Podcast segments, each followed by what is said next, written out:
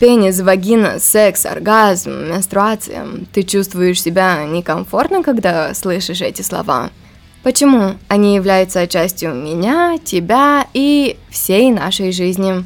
В подкасте «Секспликати» мы поговорим о проблемах, с которыми сталкиваются молодые люди с точки зрения полового воспитания. Также ответим на вопросы, которые неудобно задавать кому-то, кроме страницы инкогнито в Google. Привет, меня зовут Валерия Батеряну, и когда я была подростком, как и все мои друзья, я тайно искала информацию о половом воспитании и темах, которые меня интересовали. Тогда я делала это инкогнито, потому что были барьеры в общении с родителями. Было стыдно задавать определенные вопросы. Вот почему в подкасте с экспликацией мы будем открыто говорить об опыте молодых людей, влиянии общества и узнавать мнение специалистов в этой области. Потому что поиск в Google не лучший вариант. В сегодняшнем выпуске мы говорим о менструации. Почему эта тема смущает в какой-то момент, о конспирации девушек, когда они достают прокладки из сумочки, к чему приводит отсутствие диалога между родителями и детьми, и как переживания, связанные с менструацией, могут стать травмирующими. Мы будем называть вещи своими именами без каких-либо хитростей и увиливаний, потому что у каждой женщины раз в месяц или в период, который может варьировать от 21 до 35 дней, бывает менструация. Конечно, если нет никаких патологий. Сегодня мы поговорим с Лилией, молодой девушкой из левобережья Днестра, о проблемах менструации в 21 веке, о том, как она украла прокладку у своей мамы, о важности публичного обсуждения этой темы, почему мальчикам нужно знать как можно больше о менструальном цикле менструации, а также о покупке продуктов личной гигиены. Первая менструация иногда может быть очень стрессовой для девочек, потому что в теории мы ожидаем немного крови, но на практике это может напугать нас, особенно если у нас не было знаний. В каком возрасте у тебя началась менструация? Я не помню точно свой возраст, кажется, мне тогда было 13 или 14 лет, но я помню, что я была первой в нашей компании девочек, у которых это произошло. Это было немножечко странно, ну, к этому мы готовились морально, мы обсуждали с девочками, как это происходит. Но все равно, когда это произошло, я чувствовала себя немножко растерянно. И мне было стыдно попросить э, средства гигиены. У меня есть и старшая сестра, или у мамы, или даже у бабушки, все равно она знает, где они хранятся. Я отчетливо помню тот момент, что я пошла и просто украла из шкафчика одну прокладку, а потом на свои личные средства купила себе упаковку этих гигиенических средств. И э, это было делать очень некомфортно, сам поход в магазин, потому что я из села, а вы знаете, что в селе все знают друг друга, особенно когда там сидят какие-то мужчины и пьют пиво, а ты такой, ну, мне нужны прокладки, и сразу чувствовалась такая неловкость. Иногда я знаю, что родителям стыдно говорить со своими детьми о менструации. Твои родители говорили с тобой об этом? Со мной ни разу они об этом не говорили. Э, как-то раз пыталась сестра, но я застеснялась, знаете, и так эм, отвела тему в другую сторону, я не стала об этом говорить. Когда они заметили, что это произошло, ну, то есть остались следы на одежде, сестра попыталась меня успокоить, я такая, да нет, это где-то я запачкала, все хорошо. Она такая, нет, Лиля, это нормально, не переживай, все хорошо. Такое бывает. Это не было для меня каким-то очень сильным стрессом, намного сложнее было говорить об этом, чем то, что произошло. Ты сказала, что в твоей компании девочек вы разговаривали про это. Откуда вы брали информацию? Кто-то разговаривал со своими родителями и рассказывали, как это было у мамы или у старшей сестры. Кто-то читал в интернете, но тогда мы были еще маленькими, и не у всех был доступ. У нас не было компьютеров, только из телефона. Тогда даже из со страницы инкогнито никто, не заходил, потому что не знал, существует ли она. Поэтому, ну, информация, я скажу так, была слабо проверенная, и это скорее было как э, по вечерам, когда собираются и перед рассказывают страшные истории. Примерно, и это так, блин, это очень больно, ты теряешь много крови, э, если у тебя задержка, то это страшно. Ну, множество мифов. Это скорее мы распространяли между собой мифы, чем говорили какую-то правду. Будешь ли ты разговаривать со своими детьми про менструацию? Я бы очень хотела это сделать. Правда, я не знаю, как это будет. Знаешь, со мной не разговаривали, и я не знаю, как это сделать. Но я думаю, что к тому моменту будет уже множество пособий. Да и сейчас думаю, что они есть, просто я к ним не обращалась. О том, как рассказать э, об этом ребенку, чтобы он не чувствовал себя одиноким. На тот момент, возможно, для многих это кажется даже проблемой. Это норма, которую просто нужно принять, и здесь нет, нет ничего стыдного, чтобы об этом разговаривать, вне зависимости э, от того, это мама или папа. Это нормальный процесс, который случается с каждым. А что бы ты хотела знать про менструацию, прежде чем она началась? Наверное, я бы хотела знать все, потому что я знала, как говорю, очень много ложной информации. Мне кажется, лучше быть вообще не информированным, чем знать что-то плохое. Например, если есть какая-то задержка, сразу говорили, что нужно обращаться к врачу, потому что это очень страшно. Но это же нормально, это зависит от стресса, который ты переживаешь. И все равно всегда это происходит немножко по-разному. Наверное, э, что-то э, связанное больше с психологией. Я уже раньше сказала, что это какой-то внутренний стыд об этом сказать. Стыдно об этом сказать даже самым близким. Так ведь не должно быть. Ладно, пускай папа, брат, это что-то отдельное. А вот с сестрой и мамой можно же об этом поговорить, в этом нет ничего страшного. Еще один стыд это когда ты в магазине покупаешь прокладки. И, честно говоря, даже, даже сейчас в магазине, когда ты проходишь в супермаркете, огромная очередь, и ты стоишь с таким набором гигиенических средств, ты все, я, по крайней мере, все равно чувствую какую-то неловкость. Я знаю, что это неправильно, но ничего не могу с, с собой делать. Ты как-то переборола свой стыд и разговаривала о менструации со своей мамой или со своей сестрой? Э, когда уже это все прошло, да, мы об этом поговорили, но это было больше не разговор, как это происходит на самом деле, как это должно быть, или какие-то э, советы, чтобы мне давали. Наоборот, я рассказала, как я у них в первый раз украла гигиеническое средство, э, потому что мне было стыдно им об этом сказать. Мы вместе посмеялись, а так серьезного разговора об этом не было. Ну, то есть этому не придавалось значения. Э, у нас в семье, да и в обществе, в котором я росла, особо этому не, уда- не уделялось значения не потому, что это не важно, а потому что проще было промолчать, чем уделить внимание этой проблеме. В школе, по крайней мере, в моей школе, но она не показатель, однажды классная руководительница отправила мальчиков домой и говорила с нами, с девочками, про менструацию. Вы говорили о менструации в школе? У нас была точно такая же ситуация. Э, я помню, мы были тогда в шестом или в седьмом классе, и мальчиков всех отправили домой, чему они были очень рады. Э, с нами разговаривал наш классный руководитель, это тоже была молодая девушка. Но мы очень сильно стеснялись. И, честно говоря, если сейчас спросить, я даже не вспомню, какую информацию нам преподнесли. Просто сказали, что вот это случается, это норма, так бывает. Это единственный случай, когда мы говорили о менструации, ну, исключая, конечно, уроки биологии. А на уроках биологии даже были такие темы, все, что, все, что касается половой близости, э, менструации. Эти темы мы проходили вскользь. Э, потому что все чувствовали какую-то неловкость. И нам даже преподаватель наш разрешал не рассказывать тем. Обычно мы учили эти темы, выходили перед классом, рассказывали, обсуждали, задавали друг другу какие-то вопросы. А нам рассказывал сам преподаватель. Ясно, что все шутили, ну, господи, всем 13-14 лет. Мы думали, что есть над чем посмеяться. Э, но сами мы никогда эти темы не рассказывали. Но я абсолютно уверена, что это были самые прочитанные темы в учебниках биологии. Как ты думаешь, в школе, да и в обществе надо говорить про это? Обязательно, потому что у человека в голове очень много стереотипов и мифов. Если он знает, что... Если он не знает, что это неправильно и так нет на самом деле, ладно уже психологическое состояние, человек может просто себе навредить навредить своему здоровью. А поэтому я за то, чтобы в школах были уроки полового воспитания, где обсуждались такие темы, и не только с и не только с девочками, как нас. Э, мальчиков отправили домой, а мы остались говорить. Потому что да, говорить можно с только девочками, но мы же живем в обществе, где есть еще и мальчики. Поэтому, когда у кого-то из коллег была менструация, то это был целый план, у кого можно найти прокладку, гигиеническое средство, как ее отдать, возьми мою сумку, выйди в коридор. Я помню один ужасный момент.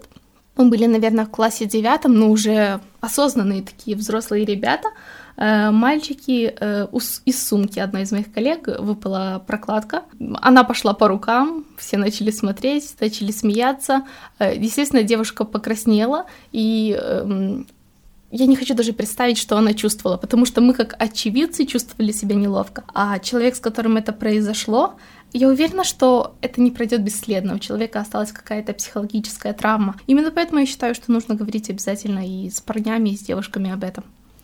Как ты думаешь, что должны знать о менструации и менструальном цикле мальчики и мужчины? И почему мальчики и мужчины должны знать про этот процесс? Когда мы немного уже подросли, мы начали разговаривать со своими друзьями, своей компанией на абсолютно разные темы, потому что к нам пришло осознание того, что это абсолютно нормально. И я заметила, что у них бешеный интерес к тому, просто что такое менструация, как устроено женское тело. Они это гуглят. Я уверена, что они даже больше девочек гуглят. Если девочки может, между собой могут об этом поговорить, то они ищут абсолютно разную информацию в интернете, когда набираются смелости и говорят, ну сколько дней это длится, а много крови вообще, больно, болит, да. Вопрос был о том, нужно ли с ними разговаривать. Да, потому что это что-то нормальное, что с нами происходит. И если у них есть этот интерес, э, то почему бы его не утолить, а самое главное, не сделать его грамотно? Потому что то, что они прогуливают эту информацию, это же не значит, что они узнают что-то достоверное. И это может быть еще одним таким толчком, чтобы распускать между собой какие-то мифы. И это будет и девочкам проще, потому что они не будут стесняться вытягивать эти прокладки из сумки и идти в туалет. Да, это намного упрощает общение именно между мальчиками и девочками, меньше чувствуешь стеснение. Э, я помню тоже один момент свой. Наверное, у всех бывали такие ситуации, когда ну, все равно какие-то следы остаются на одежде. Я чувствовала себя совершенно неловко. Это было перед моим одноклассником, но он... Эм... Я присела и остался след, но он был очень тактичным. Он сделал вид, что он не заметил, он даже взял сам салфетку, вытер, помог мне, пускай я ее доставала. Но, э, к сожалению, таких людей не очень много. И я рада, что это не поддалось огласке, потому что я представляю, я была бы просто бордовая в классе. Иногда менструация не совсем соответствует э, правилам или нормам, которые мы знаем. Где ты находила информацию, которая тебя интересовала? Как я уже говорила, мне стыдно было об этом спрашивать у моих близких. Поэтому я тоже гуглила уже, когда была э, немножко постарше, когда у меня появился телефон. Я узнавала абсолютно всю информацию из интернета. И, то есть это не был какой-то медицинский, например, сайт. Ты просто вбиваешь вопрос и смотришь какие-то ответы, возможно, это даже через Mail.ru. То есть достаточно сомнительный источник информации, но когда тебе нужно знать, сколько дней, нормально ли такая задержка, э, сколько дней это может длиться, э, обильное ли кровотечение и все в этом роде, то ты эм, даже пропускаешь тот момент, это же для тебя стресс, пропускаешь тот момент, чтобы источник информации действительно был достоверным. 26 февраля текущего года Шотландия стала первой страной в мире, которая обеспечит бесплатными средствами женской гигиены всех жительниц. Эта мера обходится властям ежегодно в более чем 28 миллионов евро. Шотландия также является первой страной в мире, которая приняла решение еще в 2017 году бесплатно предоставлять средства женской гигиены в школах и учреждениях высшего образования. Этот материал подготовлен при поддержке программы ЕС «Меры по укреплению доверия», финансируемой Европейским Союзом и осуществляемой программой развития ООН. Мнения, изложенные здесь, никаким образом не могут рассматриваться как отражение официального мнения Европейского Союза или программы развития ООН. Внимание! Миф. Окружающие могут понять, когда у тебя менструация. Нет никаких явных признаков того, что у тебя менструация, у тебя нет другого запаха, ты не ходишь по-другому. Цвет кожи тоже не меняется. У тебя не появляется кошачий хвост или уши. Конечно, ты не должна чувствовать, что тебе есть что скрывать. В наше время девушки гораздо более прямолинейны, когда речь идет о менструации либо предменструальном синдроме. На самом деле ты поймешь, что открытое отношение к этой теме делает все гораздо проще. Хотя бы в компании подруг, ведь они проходят через то же самое.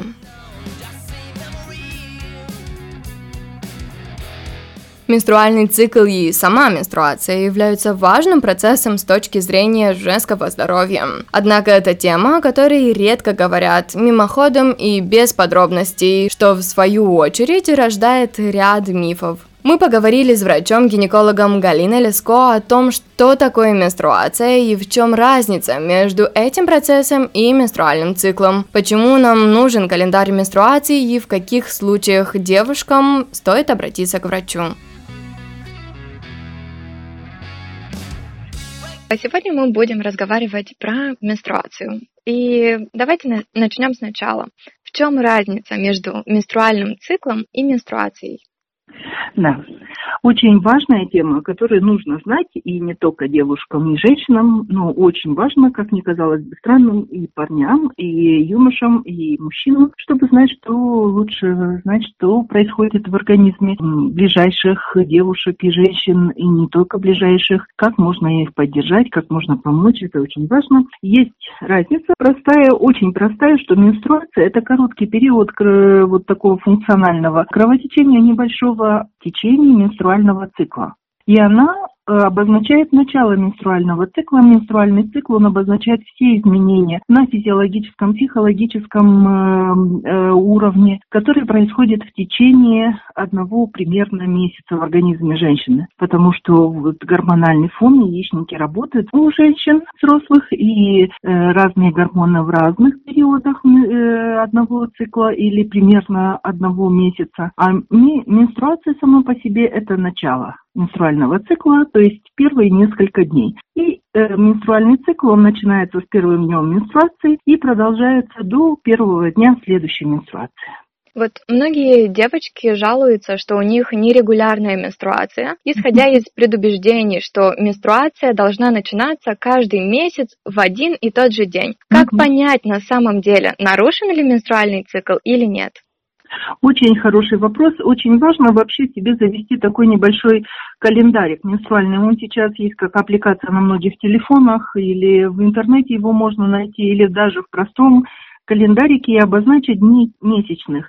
И мы говорим о том, что менструальный цикл э, регулярен, когда он примерно приходит э, через э, одинаковое количество времени. То есть у кого-то нормальным, чтобы основной вот такой средний, э, средняя продолжительность нормального цикла это 28-32 дня, но также с 21 до 35 у взрослой женщины тоже считается э, нормальной продолжительностью одного менструального цикла. То есть для кого-то нормально, что месячные приходят через три недели, для кого-то нормально, что они приходят через четыре недели, для кого-то через пять недель. Но очень важно, чтобы они приходили э, вот э, таким регулярным э, способом. Поэтому, если вот, например, месячные начались 1 числа, потом начались 29 потом начались следующий месяц 26 или 27 числа, это значит абсолютно нормальный месячный цикл с длительностью 28 дней. Но я хочу еще один момент сказать. У юных девушек, когда только цикл начинается, менструации начинаются, да, первые особенно несколько, два года, мы даем полное право организму, чтобы он адаптировался, чтобы он создавал свои собственные ритмы. И абсолютно нормально, чтобы цикл он может, может даже двигаться в разные направления, даже больше, чем у взрослой женщины от 21 до 45 дней, до длительность месячного цикла в первые два года от проявления первых менструаций, это тоже считается в рамках нормы. Поэтому мы не торопимся, мы первым делом вообще знакомимся со своими биоритмами и со своим циклом, э, заводя вот такой простой календарик менструального цикла. И тогда мы, когда приходим к доктору с календарем, доктор очень радуется, вас э, хвалит и говорит, о, какое э, осознанное отношение к э, своей э, женской сущности. Мы смотрим цикл и объясняем, что так не, что все не очень плохо, даже наоборот. Вот вы сказали, сколько дней э, длится менструальный цикл, а сколько да. дней длится менструация? В норме считается, в принципе, менструация, длительность менструации в среднем от 3 до 7 дней в среднем. Если оно продолжается уже 8 дней и больше, мы говорим о том, что это более длительная менструация, и если это повторяется больше, чем 1-2 месяца, то нужно, конечно, с доктором пообщаться на эту тему. Или когда оно скуднее, чем 2 дня, и очень незначительно, то тогда тоже с доктором нужно пообщаться. Это такая особенность физиологическая, или там нужно выяснить, что может э, нарушить цикл или сделать его менее или более обильным или нерегулярным. Какие признаки нарушения менструации должны стать сигналом для девушки, что пора обратиться к врачу? Если то, что мы говорили, если посмотреть на несколько параметров. Во-первых, на регулярность прихода менструации. Да, вы очень так осознанно завели себе календарик. И вы смотрите, что моя менструация, ну, прошло уже больше двух лет, да, и она постоянно запаздывает на 2-3 недели. Э, такие вариабельность, то есть оно может изменяться в течение месяца на один-два дня в норме это нормально, до, прям до двух-трех дней это нормально, может быть по-разному. Но если постоянно запаздывает, или наоборот приходит, когда через две недели, когда через два месяца, вот непонятно как, или если э, исчезла менструация, появилась и месяца три нету, значит, не надо больше ждать, надо к доктору приходить. Потом это мы смотрим по длительности, да? Мы смотрим по продолжительности сам, э, цикла мы смотрели, про, про продолжительности своей самой менструации. Как мы говорили вот только что, если менструация продолжается 8 дней и больше каждый раз, нужно к доктору обратиться. Или очень скудная, меньше двух дней, опять же к доктору обратиться. Мы смотрим также на количество потерянной крови. Да? Если это более обильные менструации, и это постоянно повторяется несколько, в течение нескольких месяцев, опять же, нужно к доктору обратиться, если менее обильный. Что значит более или менее обильный, да? В норме. Вообще мы нас очень пугает менструальная кровь и менструальное кровотечение, но в норме. Обычно, в принципе, это небольшое количество крови, которое теряет каждая женщина в течение одной менструации. Это в среднем, если так, чтобы было понятно, это в среднем 2 столовые ложки это 40-60 э, миллилитров крови в среднем, 30-60 миллилитров. Если это уже бывает больше 80 миллилитров, это уже считается более обильной менструацией, нужно посмотреть с доктором, что происходит, а как эти миллилитры посчитать э, каждой девушке или женщине, а очень просто – мы говорим о очень обильной менструации, если приходится менять э, очень часто прокладки или тампоны. Если нужно менять его чаще, вот каждый час в течение нескольких часов, то это уже говорит о более обильной менструации. И нужно с, доктор, с доктором пообщаться на эту тему. В настоящее время у нас есть широкий ассортимент средств женской гигиены, начиная от э, прокладок и заканчивая, э, заканчивая менструальными чашечками. Э, какие средства, на ваш взгляд, являются самыми подходящими? Все средства являются подходящими, если они качественные, и подходит э, под индивидуальные нужды каждой девушки отдельно. Э, имеет свои плюсы прокладочки, потому что их легко менять, они не вызывают никаких осложнений, но, опять же, очень важно посмотреть, если нет раздражения от материала, из которого сделан. Очень часто сеточки делают раздражение, поэтому можно начинать с прокладочек без сеточек чтобы не было раздражения кожи. Их очень важно менять э, не больше, не длиннее, чем каждые 4 часа, даже если незначительные кровянистые выделения, потому что если они продолжают оставаться больше времени, в контакте с воздухом, там очень может быть благоприятная среда для развития э, микрофлоры. Есть много вещей, связанных с тампонами, но перед, перед использованием тампонов я бы все-таки порекомендовала пообщаться или сделать небольшое исследование у доктора, если нет воспалительного процесса, потому что если ставить тампоны на воспалительный процесс, то может возникнуть такое э, осложнение, как токсический шок когда температура, когда может потерять э, даже у сознание, в общем, очень такие, так, такое осложнение неприятное, связанное с э, микробной флорой, на, на фоне которого э, ставится тампон, и тогда нужно очень интенсивно лечиться.